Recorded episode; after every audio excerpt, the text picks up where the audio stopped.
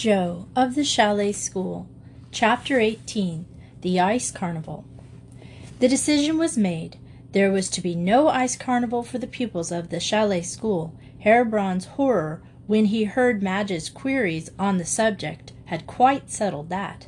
But the ice carnival for the little children? he had exclaimed. Oh, no, mein Fräulein, it can never be. It is not becoming for young ladies. People come from far and near, and when they bring beer and schnapps, that is bad, for they take too much, and there is much roughness and horseplay on the ice.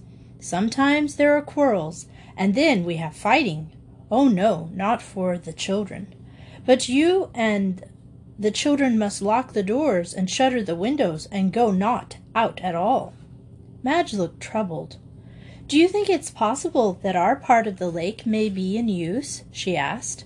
Herr Braun waved his hands in a gesture of helplessness. I cannot say. It is probable. But I will speak to those who build the bonfires and ask that one is not placed near the chalet. That will keep the skaters away.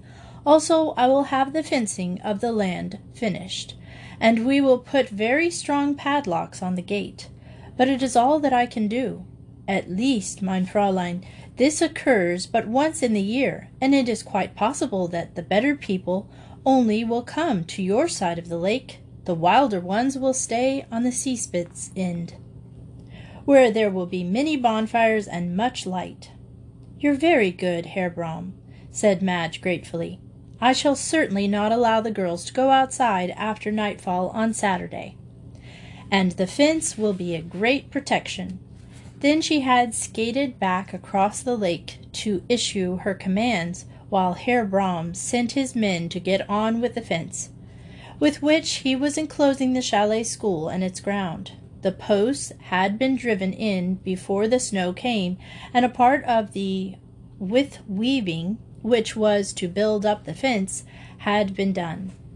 Now the men were set to continue the weaving and by Friday it was finished, and the chalet, La Petite Chalet, and shed, and cricket ground, and tennis courts were safely enclosed within a six foot barrier, which not only shut the school out from curious eyes, but also cut off interesting sights from the inattentive pupils, a rather necessary thing.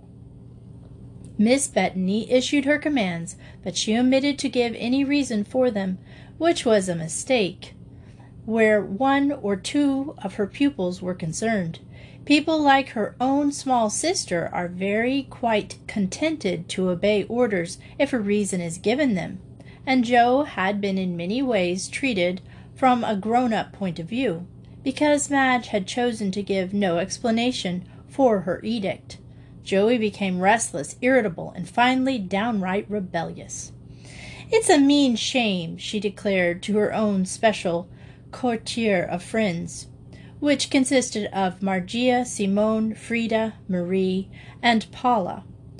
I don't see why we shouldn't go, but it is Madame's desire that we do not, said Marie, who was a law abiding little soul.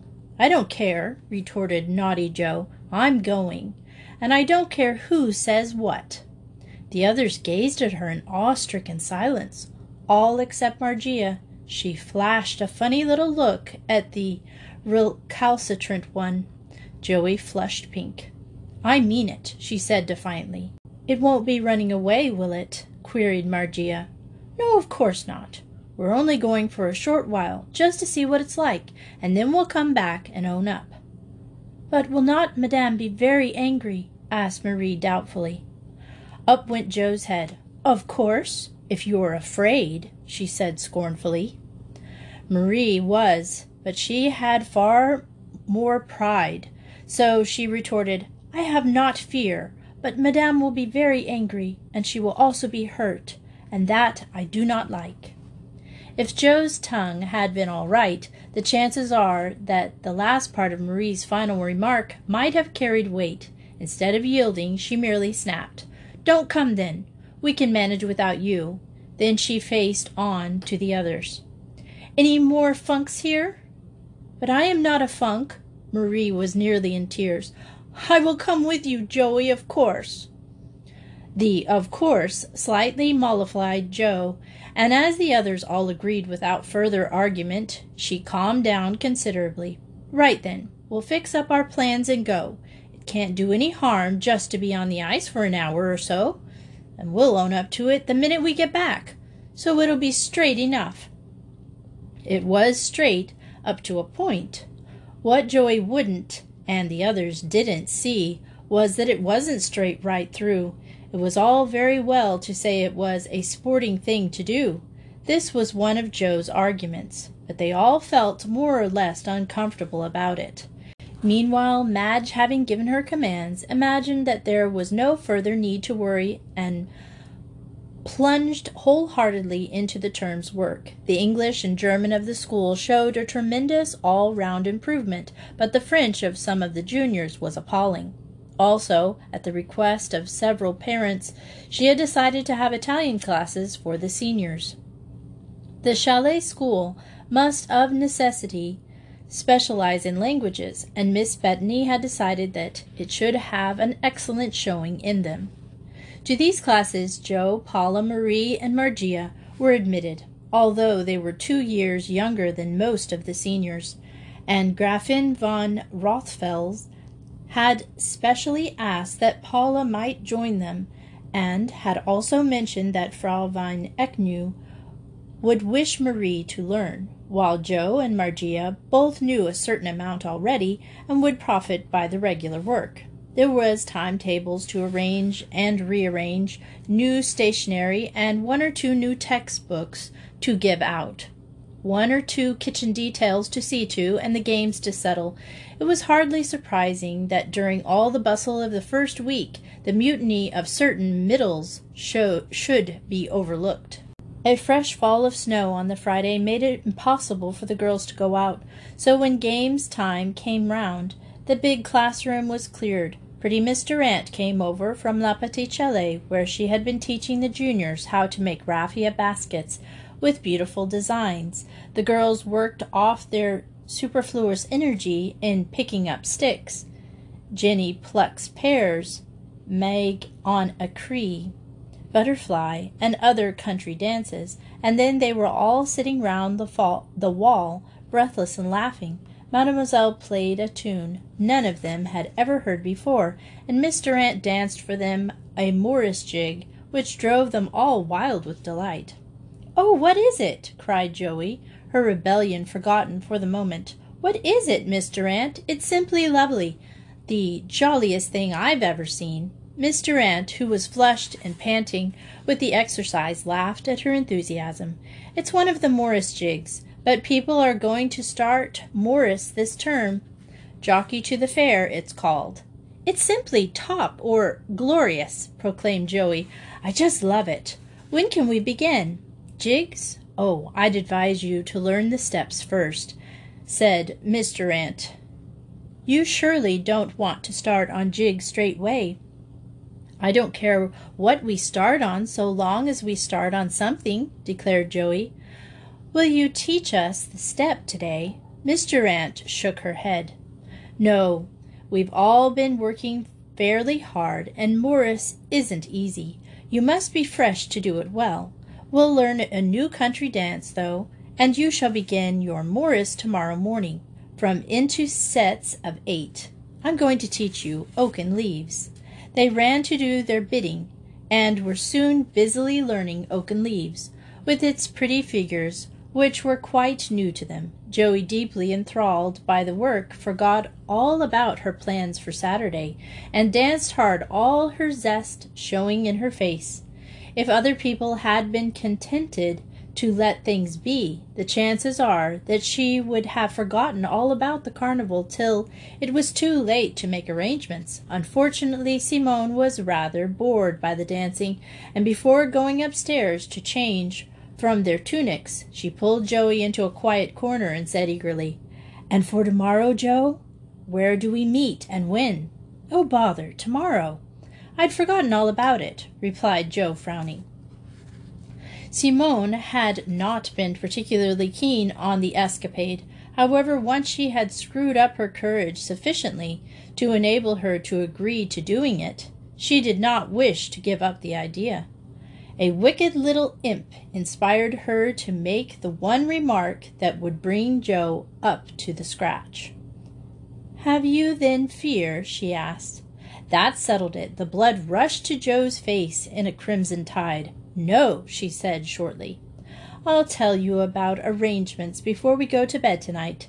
Then she turned and ran off, all the joy and zest gone from her face, and only a heavy frown on her brow.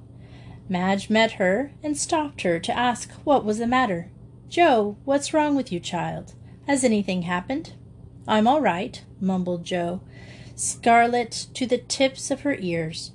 Madge concluded that she had had a quarrel with one or the other girls and let her go. She could hardly push the question any further at the moment, and the next day a letter arrived from her twin brother, which put everything else out of her mind for Dick had written to her to tell her that she that he was engaged to his chef's youngest girl and that they hoped to be married very soon. There was a note from the lady herself which showed her to be a jolly, rather schoolgirlish person who evidently took life as a huge joke. She sent her love to her two sisters to be, and added that she enclosed some snapshots of herself so they could see what she looked like. On the outside of the note was scrawled, Can't find the beastly thing, sending them later. Madge giggled over this and decided that Miss Molly Avery was the right person for Dick to marry. She meant to tell Joey about it, but that young woman studiously avoided her, and then Marie contrived to upset a kettle of boiling water over herself and was rather badly scalded. By the time things were righted and Poor weeping Marie was laying in bed with her own small sister to look after her while Eigen assisted Miss Bettany to do his sister's work in the kitchen. The entire school was playing netball, and Joey at center was ungettable. In the afternoon, she and the rest of the Middles vanished into the shed, where Rufus, now a handsome fellow, with fine head and great massive body, spent the day with his mother. The head had said that the girls were not to go outside the fence today, and unfortunately this meant depriving the dogs of their usual walk. So she was glad to head to hear the sounds of romping that came from the big shed. Marie's accident made a good deal of difference, and Miss Bettany was kept busy till after the girls had had their coffee. As they came out of the Speisesaal to go and change for the evening, she contrived to catch Jo and drew her into the study. Jo, I've had a letter from India, she began. When? demanded Jo. This morning, of course. My dear Joey, what is the matter? Jo faced on her. You've had a letter from Dick all day, and you never told me about it till now, she gasped. But, Joey, I've had no time. Jo made no answer. She simply stood there, very white and with angry eyes. Madge looked at her amazed. Why, Joey, what is the matter with you? Aren't you well? I'm all right. Don't fuss, Madge. Madge began to get angry now. You ungrateful child, you don't deserve that anyone should fuss over you. Then, as the memory of the tremendous news she had just received came to her, she softened. Joey, don't be cross. I'm awfully sorry it's got delayed, the more so because of the wonderful news I have to tell you. What do you think? Dick is engaged. As what? Engaged to be married. We shall have a new sister before long. Rats! I don't believe you, returned Joey rudely. Madge was dumbfounded. She simply could not understand this attitude. She never once dreamed of connecting it with her refusal to allow the girls to go to the carnival. And she could not think that it was the result of not giving Joey the letter sooner. Joey, do you realize how rude you're being? she said quietly.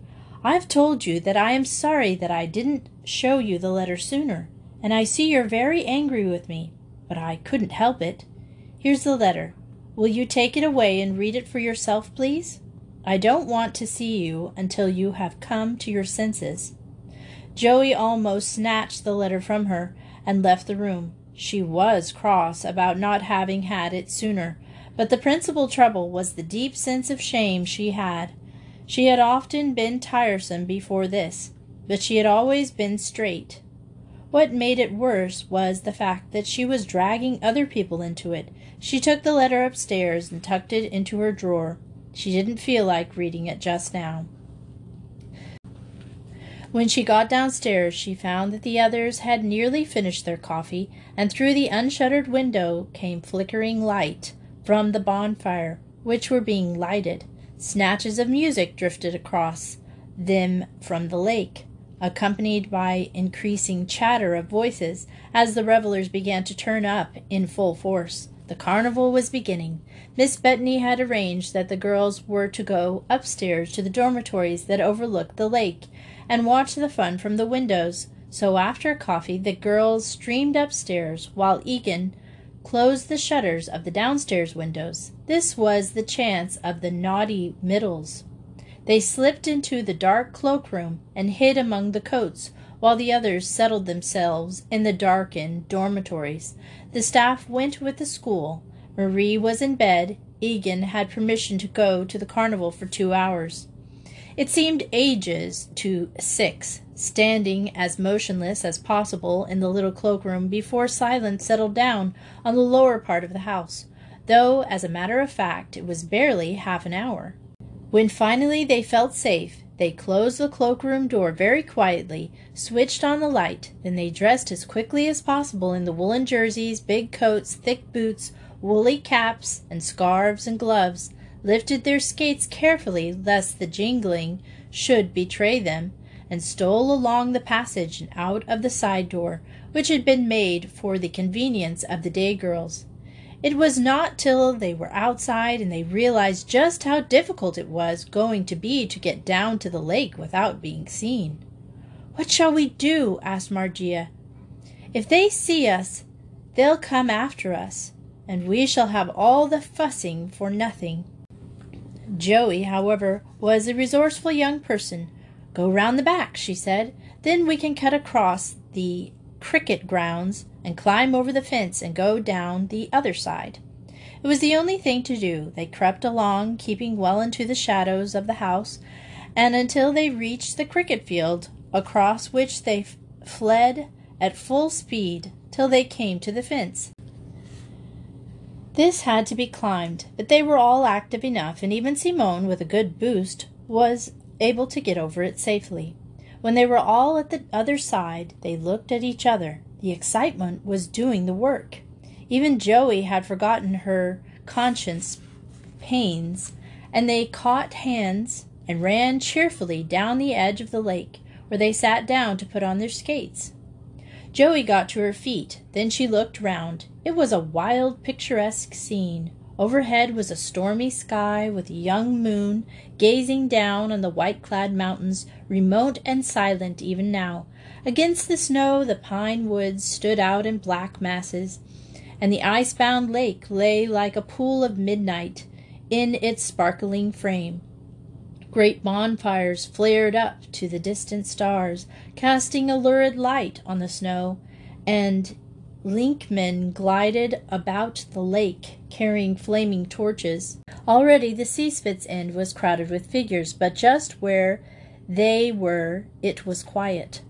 On the frosty air the music was the great band playing like possessed creatures near one of the bonfires came clearly to them.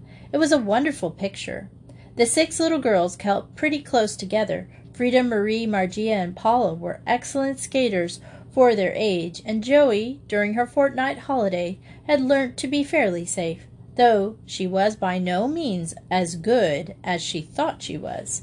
Simone was wobbly to the last degree, but Frida and Marie took her between them, and Paula caught Joey's hands. And they enjoyed themselves enormously for the first half hour or so. Then Paula took Marie's place with Simone, and Marie, anxious to prove her skill, began cutting a figure of eight on the ice. Joey watched her with keen interest, so keen, in fact, that she paid little heed to where she was going, encountered the dead branch of a tree which someone had flung on the ice, staggered, tried to recover her balance, and fell headlong her hands above her head, directly in the path of a skater who was coming along at full speed. He was going too quickly to swerve, and to the horrified children it seemed as though he must go clear across Joey's fingers. They set up a wild shriek, and as for Joey, she fainted, just as the skater flung himself wildly to one side and fell with a crash on top of her. It was at this moment that Miss Bettany, hunting through the cloakroom, discovered that her missing pupils had vanished, and dashed upstairs to her room to scramble into her outdoor garments and snatch up her skates before she hurried out to reclaim them. To say that Madge was angry is to put it very mildly. mildly. She was furious. It was bad enough that the other children should have gone, but that her own sister should have set her at defiance like this was unbearable. She shut the door firmly behind her and hastened down to the lake. A little cavalcade met her as she opened the gate. First came Simone, crying heartbrokenly, with Frida trying to comfort her, and then came Maria and Paula, both crying too. Lastly, Margia walked sobbing beside a tall man who carried in his arms a limp burden that lay very still. Madge said afterwards that she felt her heart stop beating as she saw them. Then she sprang forward. Joey, she said. The stranger spoke in a reassuring tone. She's only fainted. She'll be a bit stunned, too. I expect she's badly bruised. But that will be all. Let me carry her to the house for you. The voice was vaguely familiar, but Madge could only think of Joey. Bring her in, she said, and led the way up to the chalet into the study, where she switched on the light. The stranger laid Joey on the couch, and as he did so, she opened her eyes. Hello, she said. I say, aren't you the man who helped us in that train accident last term? Before anyone could reply, Simone had flung herself down by the couch. Joey, Joey, she sobbed. Then Joey remembered. My fingers, she gasped. Oh, are they still on? She tried to move, but the action was agony and she screamed. They're steady, said the man, who had been taking off his coat and scarf. You'll be black and blue all over, and I expect your fingers are there. I fell on you instead. Then he turned to Madge. I'm a doctor. James Russell's my name, and you may remember me. If you will permit me, I will examine her.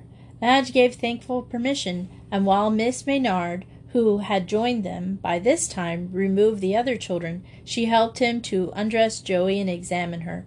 It was as he had said. Jo was badly bruised. In addition, she had sprained her ankle when she fell, but there was no serious damage. When things had all been explained, Dr. Russell looked down at his small patient, now safely in bed, with a smile. You've punished yourself, he said. You won't be able to move comfortably for a week or more, and that sprain will keep you in bed for longer than that. Oh, I'm not going to rub it, but you've asked for trouble, and you've got it. Then he said good night and left her. Madge came back presently to find a thoroughly penitent Jo awaiting her. Joey, she said. I'm a beast declared Jo. I'm awfully sorry, Madge, and it was my fault. Don't blame the others, please. Madge was fresh from an interview with Simone, who had declared it to be her fault because she had taunted Joey with being afraid, and another from the other four who had insisted that it was theirs for not opposing Joey's plan more firmly. Nearly smiled. She just stopped herself in time. I'm not going to say anything about it, she said gravely. I know you are sorry and won't do it again, so we'll leave it at that. Now, I'm going to give you some hot milk and read you Dick's letter, and then you must go to sleep.